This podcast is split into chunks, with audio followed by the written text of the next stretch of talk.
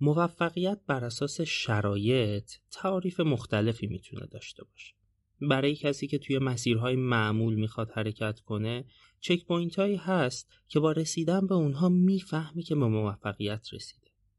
توی همچین فضایی برتری توی تمایزهای کوچیک و جزئی به دست میاد. یه ترم زودتر رسیدن، یه نمره بیشتر شدن، یه مقاله بیشتر داشتن. اما وقتی که از مسیرهای معمول بیرون میای وقتی چارچوبا رو برمیداری وقتی که آنکادر میشی انگار که وارد یه سیاره جدید شدی که تعداد افراد کمی هم قبل از تو اونجا بودن. اینجا همه چی فرق می‌کنه. دیگه قوانین قبلی اینجا حاکم نیست. توی این شرایط اولین و مهمترین کاری که باید انجام بدی اینه که زنده بمونی. یعنی همه اون استعدادا، توانایی باورا و آرزوهایی که باعث شده بخوای انتخاب کنی این سفر رو شروع کنی رو حفظ کنی و نجات بدی. دنیا جای بیرحمیه. اگر خیلی زود نتونید ویژگیهایی که به بقای شما کمک می‌کنه رو به دست بیارید به راحتی توی انتخاب طبیعی حذف میشید و توی بهترین حالت باید برگردید به همون مسیری که اکثریت دارن توش حرکت می‌کنن. من امروز می‌خوام بهتون بگم که مهمترین چیزایی که باعث میشه شمایی که می‌خوای آنکادر بشی شانس زنده موندنت رو افزایش بدی چیه و چی کار باید بکنی. سلام من آیدین هستم و اینجا آنکادر کاری از مدلین مک هستش. ما در آن کادر تجربه و چالش های انتخاب کسانی که سعی کردند قاب و چارچوب های رایج رو کنار بذارند و مسیری متفاوت برای خودشون انتخاب کنن رو روایت می‌کنیم در فصل اول قرار به سراغ تحصیل کرده های رشته های علوم پزشکی بریم که انتخاب های جسورانه ای کردن و می‌خوایم بفهمیم که چرا و چطوری این انتخاب ها رو انجام دادن. ولی برخلاف پنج اپیزود قبلی این بار به سراغ کسی نرفتیم و من خودم افتخار دارم که در خدمت شما عزیزان باشم. امروز چهارده تیر 1399 هستش و شما دارید به شیشمین اپیزود فصل اول آنکادر که در نیمه دوم تیر ماه منتشر میشه گوش می‌دید. احتمالا می‌دونید ولی باز میگم که آن کادر هر دو هفته یک بار در مدلین مگ منتشر میشه و شما می‌تونید اون رو در اپلیکیشن های podcatcher ی مثل Apple Podcast، Google Podcast، Castbox یا Podbean بشنوید و دنبال کنید. قبل از اینکه برم سر اصل مطلب باید بگم که این اپیزود چون من حرفای زیادی دارم بهتون بگم شاید یه مقدار طولانی شده باشه و ممکنه همه حال حوصله‌شو نداشته باشن برای همین اگه نخواستید همه اپیزود رو بشنوید پیشنهاد می‌کنم در 15 دقیقه آخر که یه خلاصه از مطالب رو میگم رو حتما گوش بدید. بریم سر اصل مطلب و با معرفی شروع کنیم. من الان کارم مشاوره به استارتاپ ها و سرمایه گذارای سلامت دیجیتاله و خودم مدیر برنامه های مدلینم. همون مجموعه ای که مدلین مگ رسانه اون و آنکادرم زیر مجموعش میشه. ولی خب نمی‌خوام در مورد اینکه الان چیکار می‌کنم صحبت کنم و بحث در مورد استارتاپ ها و راه اندازی کسب و کار و اینا رو می‌ذارم توی یه اپیزود دیگه.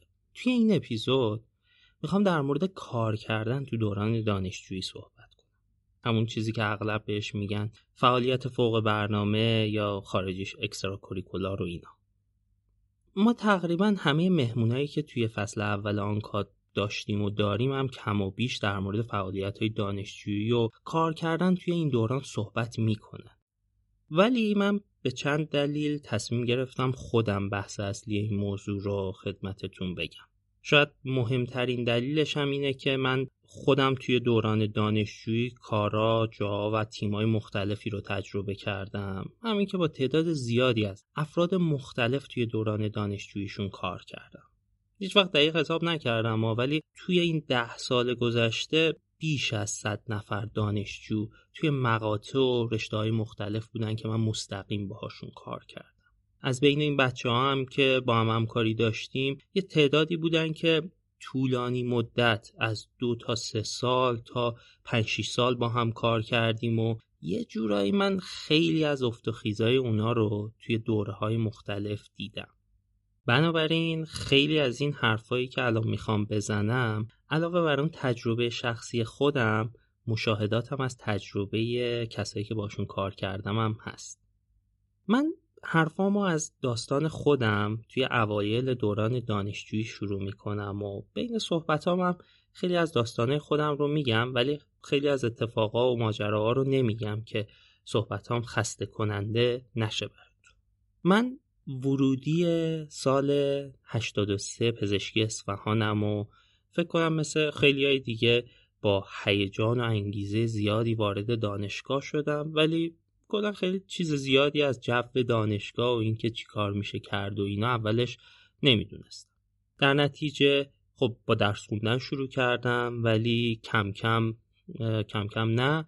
به سرعت انگیزه جای خودش رو به یه علامت سوال و تعجب داد که خب این چیزی که الان هست و آینده ای که دارن برام تصویر می‌کنن چرا برام هیجان انگیز نیست و این صحبت ها نمی‌خوام خیلی در مورد این چیزا صحبت کنم و بیشتر می‌خوام که بگم منم اولش بچه خوبی بودم تا حدودی. من همون سالهای اول دانشگاه توی علوم پایه یه کارایی می‌کردم. مثلا اسلاید PowerPoint درست می‌کردم برای استادا و یه سری کارهای دیگه. ولی خب هیچ وقت وارد کمیته و انجمنایی که اون موقع تعدادشون هم زیاد نبودا نشدم دیگه. یه جورایی اینطوری بود که خودم برای خودم کار درست می‌کردم.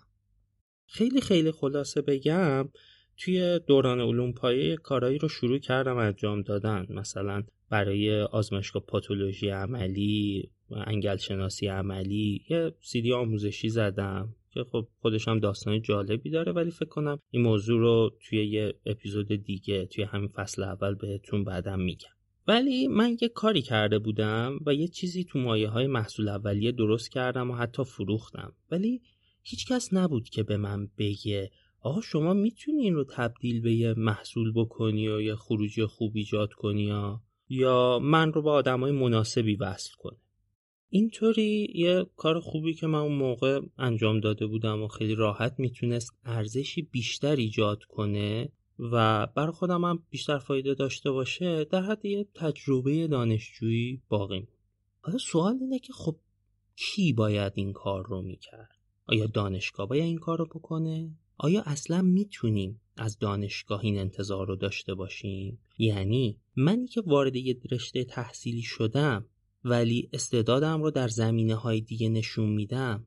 آیا دانشگاه می‌تونه من رو در جای درستی که بتونم بیشترین عمل کردم و بیشترین بازده رو داشته باشم قرار بده؟ شاید به نظر شما بیاد که خب آره دانشگاه وظیفش همینه. ولی راستش نظر من اینه که دانشگاه رسالت و وظیفش هیچ وقتی نبوده و در نتیجه ساختارش هم برای این کار مناسب نیست و نمی‌تونه به خوبی از پس این موضوع بر بیاد. ما قرار نیست اینجا چیزی رو نقد کنیم و در مورد درست و غلط بودنش قضاوت کنیم. ما می‌خوایم واقعیت ها رو درک کنیم و راهکاری عملی برای همین الان پیدا کنیم. به نظر من ساختار و عمل کرده دانشگاه مثل یه کارخونه است. یعنی مواد اولیه که همون دانشجویان وارد میشن و محصول که همون نیروی کاره ازش خارج میشه. یه خط تولیده که مشخصه چی داره تولید می‌کنه. نیروی کاری که معلوم اون بیرون چه وظایفی داره چه توانایی باید داشته باشه. حالا وقتی که یه محصولی داره تولید میشه که با اون نرمی که تعیین شده فرق داره این کارخونه که بهش داریم میگیم دانشگاه میگه که خب این خرابه. این اون چیزی نبوده که قرار بوده ساخته بشه. من فکر می‌کنم که برای دانشگاه صرفه نداره که بخواد روی افرادی که خارج از اون ساختار و چارچوب و قاب قرار می‌گیرن و به قول ما آنکادر میشن کار کنه. چون فردا وقتی می‌خوان عمل کردش رو بسنجن نمیگن که چند تا از این استعدادهای غیر متعارف رو کشف کردی و گذاشتیشون توی مسیر مناسبش. خیلی راحت میگن چند نفر در مسیر متعارف یا همون اتوبان رفتن و به خط پایان رسیدن. و حتی سریعتر به خط پایان رسیدن. حتی ساختارایی هم مثل استعداد درخشان و خیلی از این انجمنها هم اون کارایی لازم رو ندارن. برای اینکه بتونم واقعا به این افراد کمک کنم. توی پرانتز من دارم در مورد دانشگاه ایران صحبت می‌کنم و خب پس چیکار کنیم؟ اگه دانشگاه نمی‌تونه به همون کمک کنه کی می‌تونه؟ کجا می‌تونه؟ برگردم به داستان خودم. من کارایی که تو علوم کرده بودم یه سری نتایجی داشت ولی بالاخره یه جایی فکر می‌کنم چون راهنمایی درستی نتونستم بگیرم متوقف شد و تموم شد. بعدش هم فیزیوپات شروع شد و یکم گفتم بشینم بچه خوبی بشم دوباره درس بخونم و ولی دیگه احتمالا می‌دونید که نمی‌شد. آدم نمی‌تونه خیلی با واقعیت خودش و درونش بجنگه و سرکوبش کنه و دیر یا زود دوباره از یه جایی فوران می‌کنه دیگه. برای من اغلب اتفاق خیلی زود میافتاد. اواخر دوره فیزیوپات من دیدم که ما قرار سه چهار ماه دیگه بعد تابستون بریم بخش و استاجری شروع میشه ولی خیلی نمی‌دونیم اصلا چه خبره توی بیمارستان و نظرم رسید که آماده نیستیم. این موضوع توی ذهنم بود و فکر کردم که شاید بتونم یه کاری براش بکنم و یکی از بچه هامون به هم توصیه کرد که برو اینو به یکی از اساتیدی که میومد ماین فیزیکی به همون درس می‌داد باش مطرح کن. من توی دانشکده یه چند وقت بعد همینطوری گذری ایشون رو دیدم و رفتم جلو. من گفتم که یه ایده ای دارم و می‌خوام ببینم شما می‌تونید راهنماییم کنید. یادمه که برگشت به هم گفت که ببین ایدت خامه خودت هم نمی‌دونی می‌خوای چیکار کنی. برو هر وقت که فهمیدی بیا با هم حرف میزن خب من که رفتم و همون روز یه برنامه ای نوشتم و خیلی زودم بردم پیشش و اونم تبدیل شد به اولین منتوری که من توی دانشگاه پیدا کردم.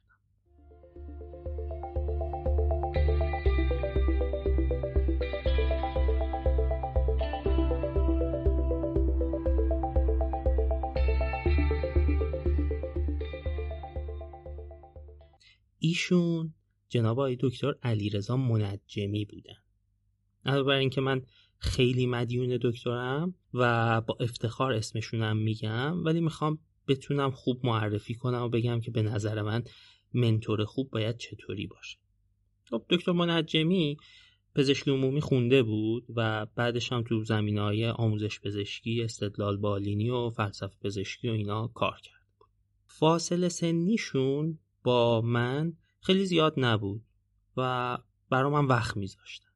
مهمتر از اون بهم فرصت می‌دادن که تجربه کنم و اشتباه کنم. در دسترس بودن و منی که تجربه زیادی نداشتم می‌تونستم هر موقع که می‌خوام ازشون مشورت بگیرم. وقت و بی وقت می‌خوام روی این نکته هم تاکید کنم که خودشون دانشجو نبودن. اون مرحله ای که من توش بودم رو تموم کرده بودن. منظورم اینه که احتمالا یه دانشجویی که حتی سه چهار سال از شما بزرگتره شاید یه چیزی بدونه ولی خودش هنوز اون مرحله رو تموم نکرده. نمی‌تونه دقیقا بهتون بگه که حداقل توی این مرحله آخرش چی میشه. من توی دوران دانشجوییم منتورای زیادی داشتم که هر کدومم تاثیر خودشونو داشتن و حتما حتما توصیه می‌کنم که از آدمای مختلف و متنوع مشورت بعضیاشون از اساتید جوون دانشگاه بودن که باشون کار کردم و تو جایگاه منتور به من یاد دادن. ولی محدود به اونا نبود. وقتی که شما رشد می‌کنید و بزرگتر میشید منتوراتون هم یه مقدار می‌تونه بزرگتر با تجربه تر و سرشلوغتر بشه. من بعدا وقتی که استاجر بودم معاون پژوهشی دانشگاه دکتر پیمان ادیبی رو باشون کار کردم. و تو اواخر دوران تحصیلم من با مدیر کشوری یونس جناب دکتر درودی کار کردم هنوزم هر وقت به راهنمایی و مشورت نیاز دارم میرم و ازشون کمک می‌گیرم. می‌خوام موضوع منتورشیپ و مشورت گرفتن و با چند تا نکته خیلی مهم تموم کنم. این نکات رو هم بیشتر از اون طرف میز یعنی طرف منتور بهتون میگم. کسی که می‌خواد به شما مشورت بده و کمک بکنه هیچ وظیفه ای نداره که این کارو بکنه. اصلا براش خیلی هم دردسر داره. ولی دوست داره کمک کنه. مهمترین چیزی که باعث میشه یه نفر بخواد به شما کمک کنه اینه که ببینه شما ارزششو دارید.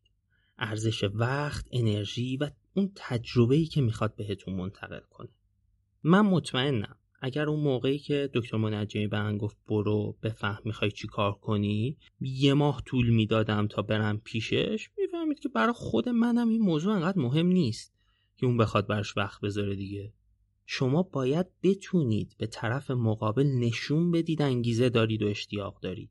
برای همین شما از همون برخورد و تماس اول دارید ارزیابی میشید تا معلوم بشه ایارتون چقدر و چقدر ارزش دارید بذارید اینطوری بگم. منتورشیپ و مشاوره ای که من دارم در موردش حرف می‌زنم خریدنی نیست. به دست آوردنیه. مثال بزنم. من سال قبل افتخار داشتم که یه جلسه برم خدمت دکتر پدرام سلطانی و یه ساعت ازشون مشورت بگیرم. ایشون رئیس هیئت مدیره هلدینگ پرسالن و قبلا هم نایب رئیس اتاق بازرگانی بودن یه ساعت مشورتی که می‌دونم من اگر هر چقدر هم پول داشتم هیچ وقت نمی‌تونستم بخرمش. پس شما باید کیفیت های دیگه ای رو داشته باشید تا بتونید منتورشیپ و مشورت ارزشمند رو به دست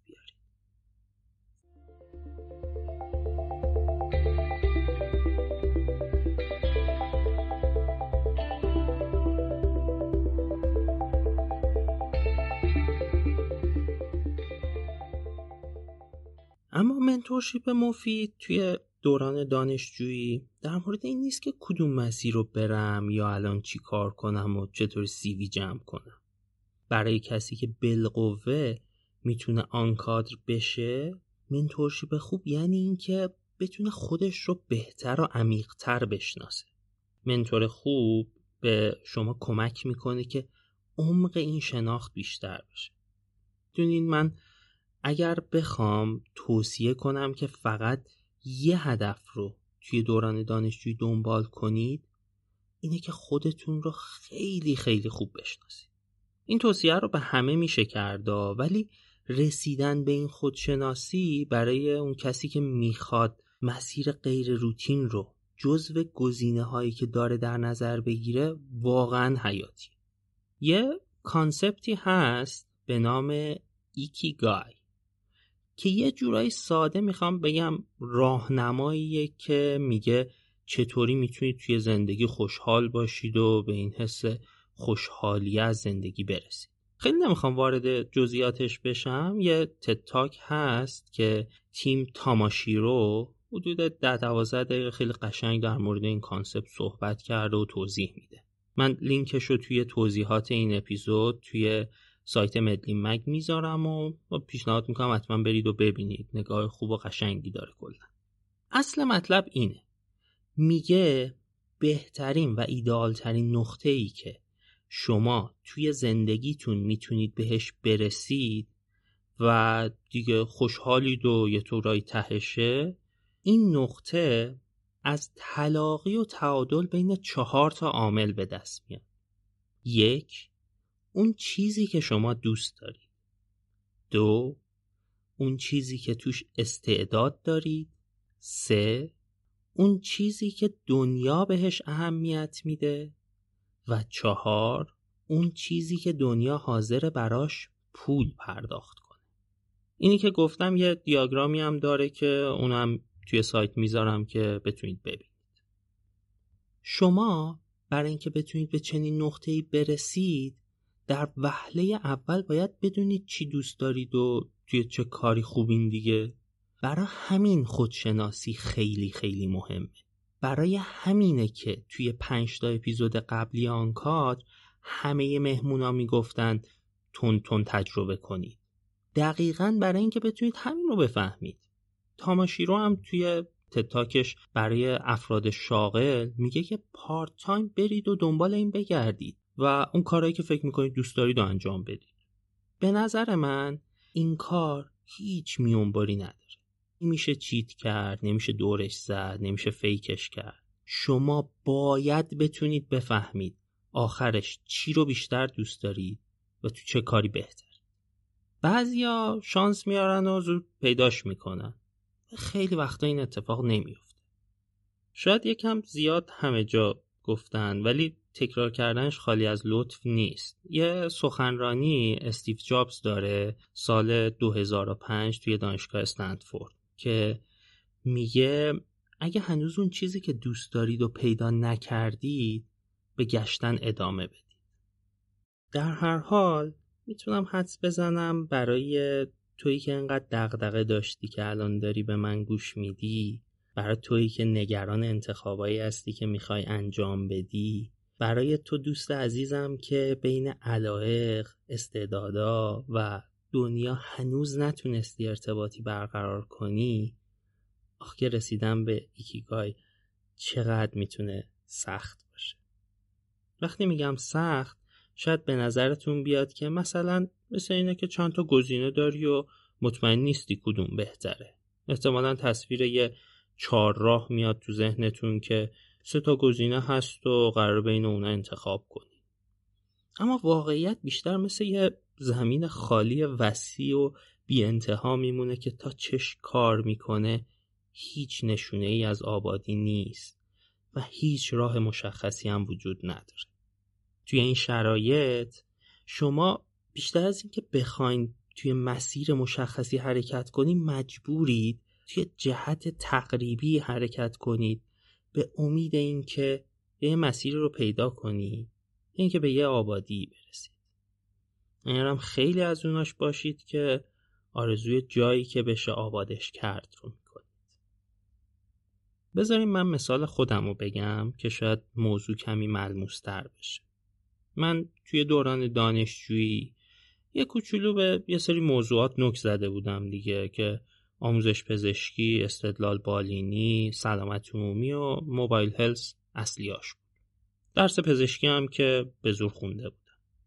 از طرف دیگه کار اجرایی و مدیریت تیمای دانشجویی، برگزاری برنامه های آموزشی و همایشا، برگزاری و مدیریت کمپین و کارهای داوطلبانه و یه کمی هم کتاب نوشتن و مقاله نوشتن و اینا رو هم تجربه کرده بودم.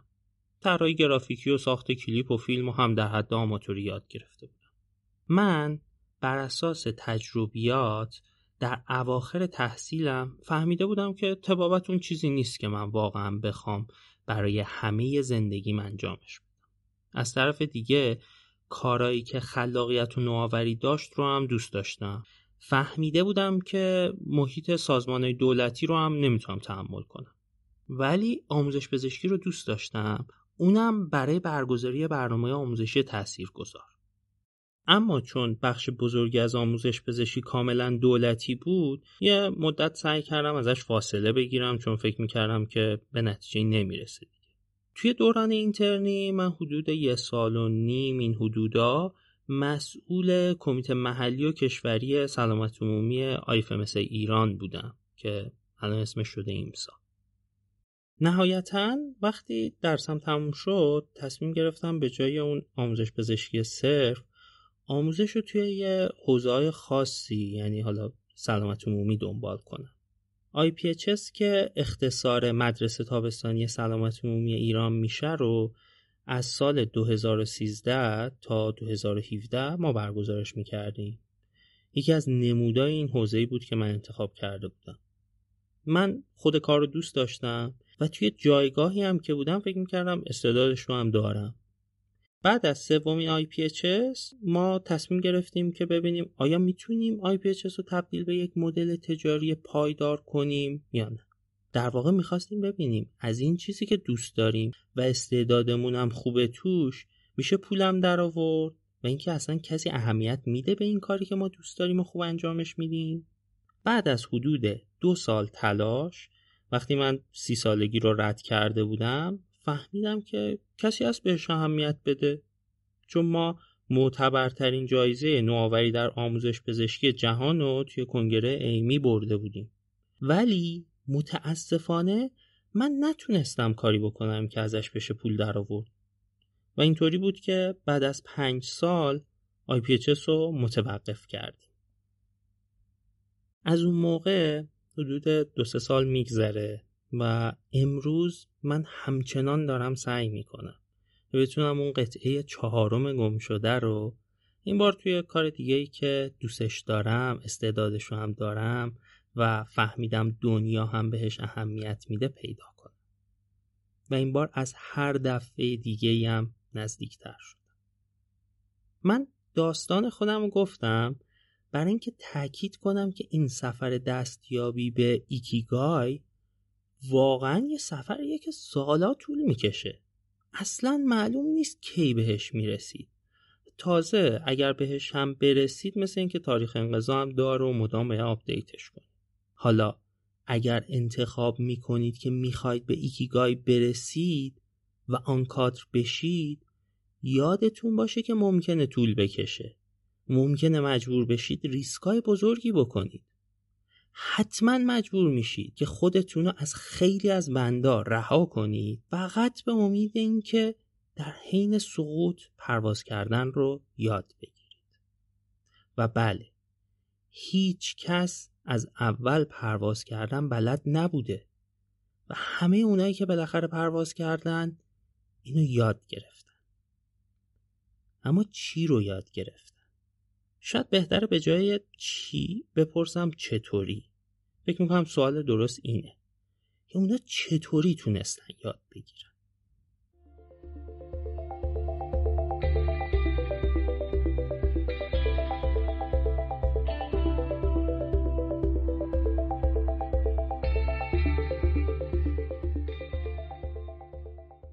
من عمیقا معتقدم که آدمایی که توانمندتر و حتی موفقتر از بقیه شدن مهمترین و اصلی ترین چیزی که باعث شده بهتر بشن این بوده که اونا یاد گرفتن که چطوری یاد بگیرن. برای همین اگر از من بپرسین که فقط یک مهارت رو بخوایم توی دوران دانشجویی یاد بگیریم بهتون میگم که یاد بگیرید که بتونید یاد این دقیقا مثل این میمونه که به قول چراغ جادو بگین که آرزو می‌کنم بتونم بی نهایت آرزو نمی‌دونم تا حالا توجه کردین یا نه ولی ما هر کدوممون یه سبک و مدل یادگیری خاص خودمون رو داریم. منظورم از یادگیری فقط خوندن و حفظ کردن مطالب تئوری نیست اتفاقا بیشترم تاکیدم روی یادگیری مهارت ها و توامندی های نرم و سخته که تو سطحی یاد بگیری که متخصص بشی. خیلی از ما توی دوران مدرسه و بعدش دانشگاه چون مدل آموزشی جوری نیست که بخواید خودتون چیزی رو یاد بگیرید و بیشتر آموزش رو انفوزیون می‌کنن برامون مهارت های یادگیریمون خیلی پریمیتیو و ابتدایی میمونه.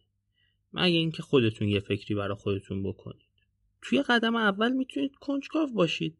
دنبال موضوعات و مطالبی که براتون جذاب میان برید و بگردید تا بیشتر بفهم توی قدم بعدی پیشنهاد می‌کنم که های مختلف یادگیری رو امتحان کنید و بفهمید شما چطوری بهتره براتون.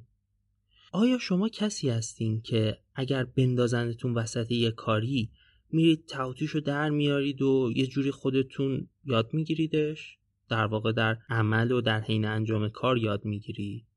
یا اینکه شما براتون بهتره که قبل از شروع کار بیان همه قدم های اون رو براتون استپ بای استپ بگن و یه تصویر کلی از اون براتون ترسیم کنن و اینطوری خیلی بهتر می‌تونید یاد بگیرید و کار انجام بدین. شاید هم شما از اون دسته افرادی باشین که دوست دارین قبل از اینکه خودتون کار رو مستقلا انجام بدین کنار دست یه متخصص بشینید و اول دقیق ببینید که اون چطوری کار رو انجام میده. بعد خودتون وارد عمل بشین. من خودم مدلم اینطوریه که میپرم وسط کار رو با مطالعه و پرسجو و خیلی وقتا هم اشتباه کردن و شکست خوردن یاد می‌گیرم. فرقی نمی‌کنه که شما چه مدلی هستین. مهم اینه که بتونید مدل یونیک و منحصر به فرد خودتون رو کشف کنید و شرایطی رو برای خودتون فراهم کنید که بتونید بیشترین و پربازدهترین یادگیری رو داشته باشید. به جز مدل یادگیری که باید بدونین یه سندرومی هم هست که به اثر دانینگ کروگر معروفه و به نظر من بزرگترین مانع یادگیری به خصوص توی دوران دانشجویی همین. اثر دانینگ کروگر میگه که افرادی که توانایی و دانش کمتری دارن خودشون رو دست بالاتر تصور می‌کنن و به قول خودشون و مهارتاشون رو اوور استیمیت می‌کنن. خودمونیش میشه این که اعتماد به سقف دارن. هر چقدر که این دانش و مهارت بیشتر میشه این بایاس شناختی کاهش پیدا می‌کنه. و بعضی وقتا هم اونقدر کاهش پیدا می‌کنه که توی برهی چیزی که آدم از خودش و تواناییاش تصور می‌کنه از واقعیت کمتر هم میشه. تا در نهایت توی یه جایی به تعادل می‌رسه. من نمودار اثر دانین کروگر رو هم توی صفحه این اپیزود توی سایت مدلی مگ می‌ذارم که ببین باز یه داستانی از خودم بگم. من اوایل که کار آموزش پزشکی رو شروع کرده بودم و یکی دو تا کتاب و مقاله خونده بودم دیگه اینطوری بود که به نظرم همه بد بودن هیچ کسی چی بلد نبود. بعد پررو پررو تز می‌دادم و تئوری میچیدم و که فلان کار رو باید کرد و بهمان کار اشتباه و اینا. الان که بهش فکر می‌کنم واقعا خندم می‌گیره که چقدر نپخته و بچگانه فکر می‌کردم. می‌خوام خواهش کنم ازتون که لطفاً از این به بعد وقتی که دارید توانایی و مهارت و دانش خودتون رو ارزیابی می‌کنید یاد اثر دانینگ کروگر بیفتید. و ببینید کجای این نمودار هستین که دوچار این بایاس شناختی و توهم توانمندی نشید. اگر بتونید این اثر رو بشکنید تازه آماده میشید برای یادگیری و پذیرش آموزه های نو. تازه میشید یه منتی خوب که آماده است از منتورش ببینه و بشنوه تا بتونه خودش رو بهتر بشناسه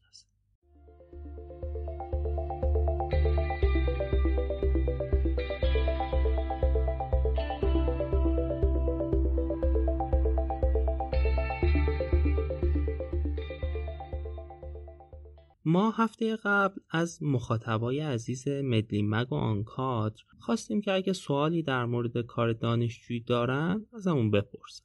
یه سری از سوالا مربوط به موضوع این اپیزود می‌شد که من تا حدودی سعی کردم بعضی از اونا رو بین صحبتهای خودم پاسخ بدم. ولی یه تعدادی موندش که می‌خوام الان اینجا قبل اینکه خلاصه اپیزود رو بگم به اونا جواب بدم. یه سری سوال هم توی تخصص و تجربه اصلی من نبود و بهتر دیدم که مهمونای دیگهمون جواب بدن که توی اپیزود خودشون ازشون می‌پرسیم. چند نفر از دوستامون در مورد این سوال کرده بودن که اگر توی دانشگاهی هستیم که امکانات کمتری داره چی کار می‌تونیم بکنیم؟ اگه توجه کرده باشید من بین صحبتام هیچ تأکیدی روی دانشگاه نکردم. به نظر من دانشگاه و کلا از ابزاری برای رشد خودتون کنار بذارید و روی پای خودتون وایسید. برید و بگردید و منتور مناسب برای خودتون پیدا کنید. حالا اگر دانشگاه هم تونست این وسط کاری بکنه براتون که چه بهتر. ولی لنگ کسی و چیزی نمونید و راهتون خودتون پیدا کنید. چند تا سوالم در مورد اینکه چند تا کار رو با هم انجام بدیم خوبه یا نه پرسیده بودید. به نظر من اگر همزمان دارید چندین کار رو انجام می‌دید دارید وقتتون رو تلف می‌کنید. نمی‌دونم یه دانشجو مگه چقدر وقت داره که بخواد توی سه چهار تا کار غیر درسی فعالیت بکنه؟ بعد توی هفته به هر کدوم از این کارا دو ساعت بیشتر نتونه وقت بده چه فایده ای داره؟ فکر می‌کنم به بهانه تجربه کردن دارید خودتون گول می‌زنید. تجربه زمانی به دست میاد که شما به یک کاری دل بدید و براش وقت بذارید. نه اینکه از کنارش بگذارید که بادش بهتون بخوره. من به شدت موافق تمرکزم و خودم هم توی دوران دانشجوییم تا حد زیادی این تمرکز رو داشتم و خیلی هم از نتیجهش راضیم. به نظر من یه کار دانشجویی کنار درستون انجام بدین تمومش کنید بعد برید سراغ کار بعدی ولی اگر می‌خواید برنده بشین بدونید توی هر کاری دارید چی رو تجربه می‌کنید و دارید چی رو یاد می‌گیرید. اینطوری احتمالا می‌تونید زنده بمونید. یه سری سوالم در مورد تعادل برقرار کردن بین درس و کار بودش که کلا توصیه می‌کنم حتما برید و در مورد مدیریت زمان و مهارت های مربوط به اون مثل اولویت بندی کردن و اینا بخونید و تواناییتون رو توی این زمینه افزایش بدید. اما طور کلی این که برای هر چیزی چقدر وقت بذارید کاملا به خودتون بستگی داره و اولویت های شخصی شما. یه دوست عزیزی هم پرسیده بود که کاری به جز تدریس کنکور هست که هم بشه ازش پول در آورد هم به درد آیندهمون بخوره که توی دانشجویی انجام بدیم. که به نظر من به جای این کلا خوبه که برید دنبال ایکیگای خودتون و احتمالا همون طرفا یه چیزایی پیدا می‌کنید که به این چیزی که می‌خواید می‌خوره. من سعی کردم به اکثر سوالات جواب بدم. و امیدوارم دوستان هم پاسخشون رو دریافت کرده باشن. خب من حرفامو جنبندی کنم و یه خلاصه ازشون بگم که هم مرور بشه همین که اگر کسی خواست فقط همین قسمت آخر رو هم گوش بده یه کلیتی از بحث رو بگیره. ما گفتیم که برای کسایی که به این فکر می‌کنن که شاید بخوام وارد مسیرهای غیر روتین بشن شرایط متفاوته اون قوانینی که توی انتخابای معمول وجود داره اینجا دیگه نیست. مثلا اغلب هیچ مسیر مشخصی جلوتون نمی‌بینید و این خودتونین که باید بگردید و به زحمت زیاد یه مسیر رو پیدا کنید شاید هم حتی بسازید بعد در مورد سه تا موضوع اصلی صحبت کردیم که برای کسایی که می‌خوان چارچوبا رو کنار بزنن و آن کادر بشن به خصوص توی دوران دانشجویی خیلی مهم و حیاتیه. اولین موضوع این بود که دانشگاه وظیفه نداره که به شمایی که مسیر متفاوتی رو انتخاب کردی کمک کنه این در حالیه که شما به شدت نیازمند مشورت و منتورشیپی. چون آزمون و خطا خیلی می‌تونه هزینه های سنگینی داشته باشه. بر خارج شدن از سردرگمی که باهاش روبرو هستین هم چاره جز مشورت گرفتن نداریم گفتیم که باید بگردین و سعی کنین آدمای مناسبی که می‌تونن به شما مشورت بدن رو پیدا کنید و باید بهشون نشون بدین که شما ارزش وقت و انرژی و تجربه‌ای که بهتون منتقل می‌کنن رو دارید. موضوع دوم این بود که هدف اصلی شما توی دوران دانشجویی باید خودشناسی درست و عمیق باشه. بعد در مورد ایکیگای گفتیم. اینکه میگه خوشحالی زندگی در نقطه تلاقی اون چیزی که شما دوست دارید و توش استعداد دارید با اون چیزی که دنیا بهش اهمیت میده و حاضر براش پول بده پنهان شده. قدم اول هم اینه که بفهمید که چی رو خیلی دوست دارید و چه استعدادایی دارید که یعنی همون خودشناسی. آخرش هم گفتیم که پیدا کردن این نقطه ایکیگای ممکنه خیلی طول بکشه و شما مجبورید ریسکا و چالش های زیادی رو برای رسیدن بهش بپذیرید. در نهایت هم در مورد موضوع سوم که مهارت اصلیه که باید تو دوران دانشجویی کسب کنید صحبت کردیم که همون مهارت یادگیری هستش. گفتیم که شما باید یاد بگیرید که چطوری بهتر، موثرتر و سریعتر یاد می‌گیرید. یک کمی هم در مورد انواع مدل یادگیری هم حرف زدیم و توصیه کردیم که برید و بفهمید مدل شما چطوریه. بعدش هم گفتیم که یه بایاس شناختی به نام اثر داونینگ کروگر وجود داره که وقتی توانایی و دانش کمتری داری خودت رو بیشتر از اونی که هستی فرض می‌کنی و این مانع از یادگیری میشه و باید جلوش رو گرفت.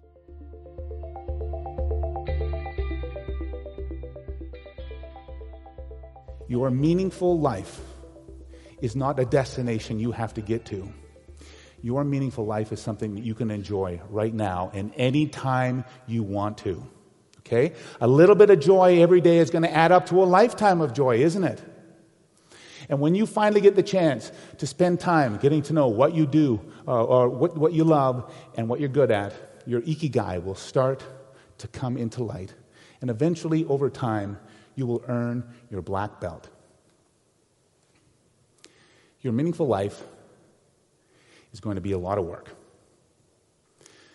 But I think you really already know this that you are worth the work.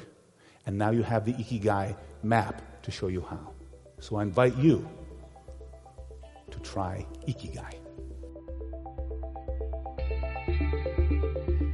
و اینطوری بود که اپیزود ششم از فصل اول آنکادر به پایان رسید.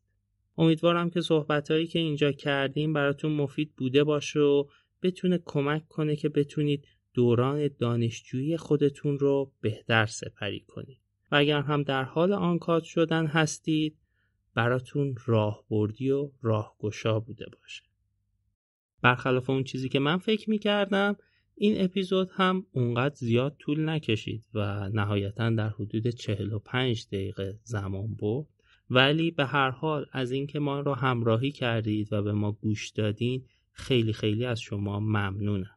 ما خیلی خوشحال میشیم وقتی که بازخورده شما رو میشنویم. و نظرات شما هم خیلی به ما کمک می‌کنه که بتونیم آنکاد رو براتون بهتر و بهتر کنیم.